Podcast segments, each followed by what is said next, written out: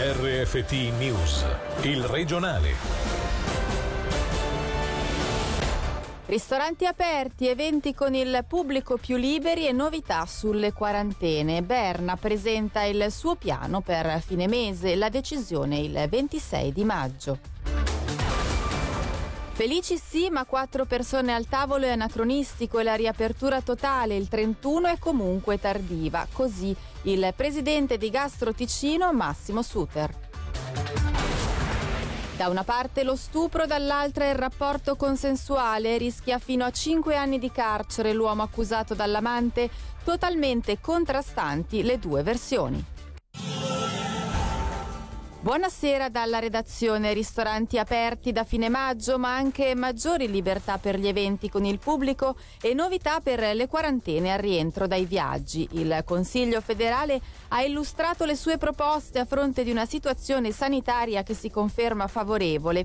Una decisione definitiva sarà presa il 26 di maggio. Noi per i dettagli sentiamo Angelo Chiello. Il Consiglio federale ha servito la riapertura a bar e ristoranti anche all'interno. La decisione più attesa alla fine è giunta, ma si concretizzerà solamente se la situazione epidemiologica non peggiorerà.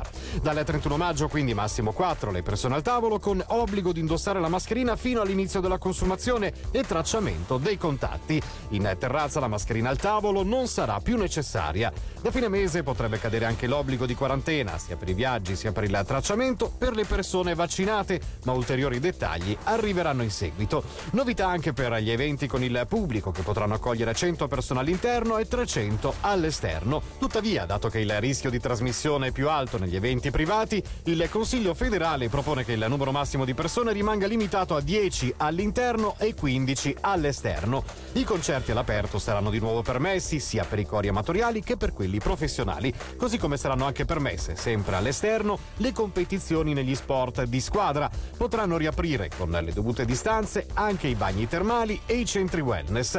Infine, sempre dal 31 maggio, cadrà anche l'obbligo di telelavoro. Diventerà una raccomandazione, ma solo per le aziende che testano regolarmente i dipendenti.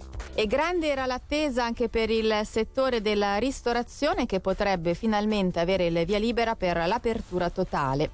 Troppe però le limitazioni che rimangono per il presidente di Gastro Ticino, Massimo Suter chiaramente va nella direzione che ci auspichiamo, che è quella di una lenta ma inesorabile riapertura.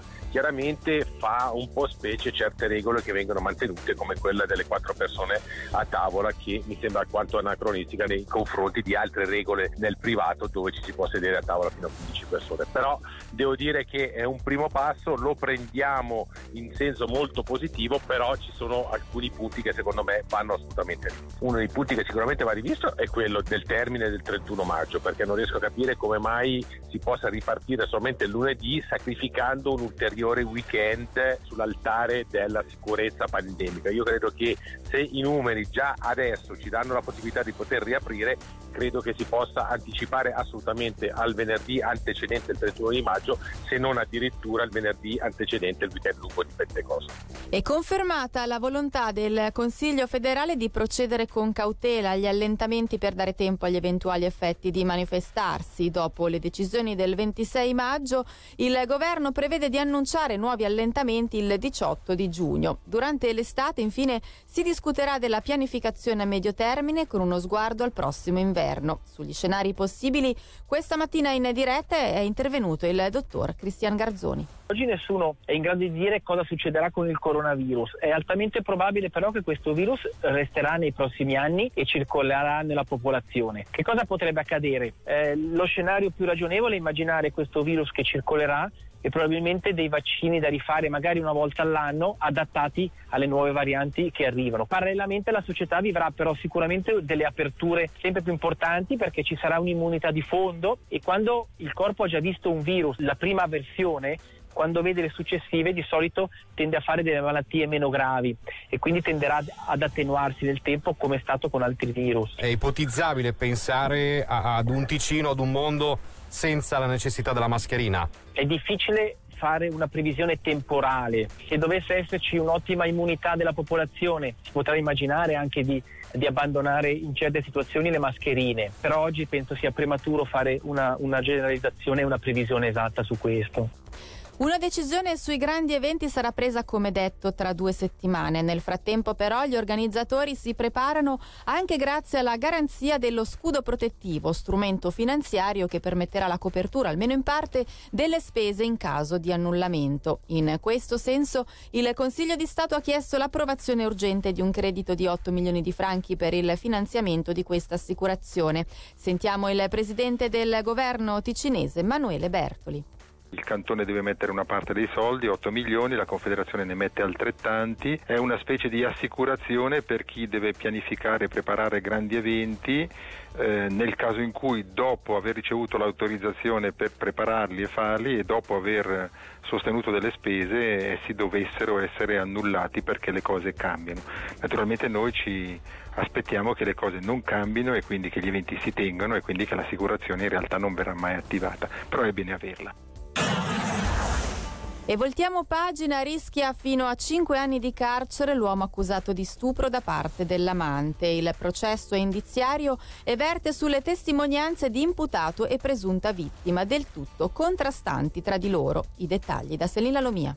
L'imputato comparso processo questa mattina di fronte alla Corte delle Assise Criminali è un 56enne del Luganese accusato di violenza carnale da una donna con la quale aveva avuto una relazione extraconiugale oltre che professionale. Come riporta la Regione, il processo è indiziario e verte attorno alle versioni di imputato e presunta vittima totalmente contrastanti fra di loro. Lui sostiene infatti che quella sera, il 24 maggio del 2018, giorno del compleanno della donna, dopo una cena ci fu un rapporto sessuale del tutto consenziente paziente, mentre lei lo accusa di stupro. Non ci sono dubbi per la procuratrice pubblica Valentina Tuoni, che ha chiesto alla Corte la conferma dell'atto d'accusa e della richiesta di pena di 5 anni da scontare in un carcere di sicurezza, oltre all'espulsione dalla Svizzera per 10 anni. Per la procuratrice pubblica, infatti, gli indizi a sostegno dello stupro sono concreti e il castello probatorio poggia sulla credibilità della presunta vittima, che al contrario dell'uomo sarebbe sempre stata coerente durante tutta la fase d'inchiesta. Di tutt'altro avviso invece la difesa, rappresentata dall'avvocato Elio Brunetti, che contesta il reato principale di violenza carnale, sottolineando in particolare la denuncia prima per stalking e poi per stupro, giunta solo in seguito ad una segnalazione da parte dell'uomo su una truffa assicurativa messa a punto dalla donna. Infine le notizie in breve questa sera con Gaia Castelli. Trasportava 19 tonnellate di bombolette di panna alimentare. Fermato alla dogana di Chiasso Brogeda un camion in uscita dalla Svizzera e proveniente dalla Romania. La multa per il conducente è di 4.000 franchi per trasporto di merce pericolosa. Nella loro giornata internazionale gli infermieri denunciano straordinari, stress lavorativo e salari non adeguati. Prevista una manifestazione del settore sociosanitario il 29 maggio a Bellinzona. Il Consiglio di Stato sosterrà l'ente regionale per lo sviluppo del Bellinzonese Valli finanziando sia il consolidamento del Master Plan Valle di Blegno 2030 sia l'avvio del Master Plan Leventina 2030. Si tratta di strumenti per il potenziamento e la valorizzazione delle regioni su tutti i piani presentato all'USI l'Osservatorio ticinese sulla criminalità organizzata. Due gli obiettivi, sensibilizzare la popolazione con eventi sul tema e l'aggiornamento continuo dell'archivio dedicato a studenti e ricercatori. E questa era la nostra ultima notizia dalla redazione. Grazie per l'attenzione. Buona serata. Il regionale di RFT, il podcast su www.radioticino.com.